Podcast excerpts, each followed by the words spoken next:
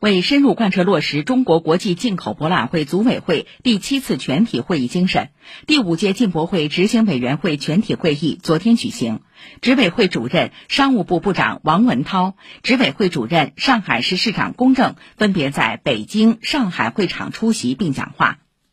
王文涛指出，要认真学习贯彻习近平总书记的重要指示精神，充分认识办好第五届进博会的特殊重要意义，切实提高政治站位，强化政治担当，高标准、高质量完成好党中央交给我们的重大政治任务。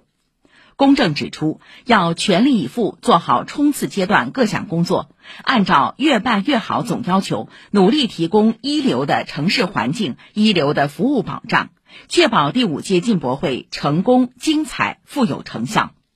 商务部副部长盛秋平主持，上海市领导吴清、赵家明、舒庆、彭陈雷、宗明出席。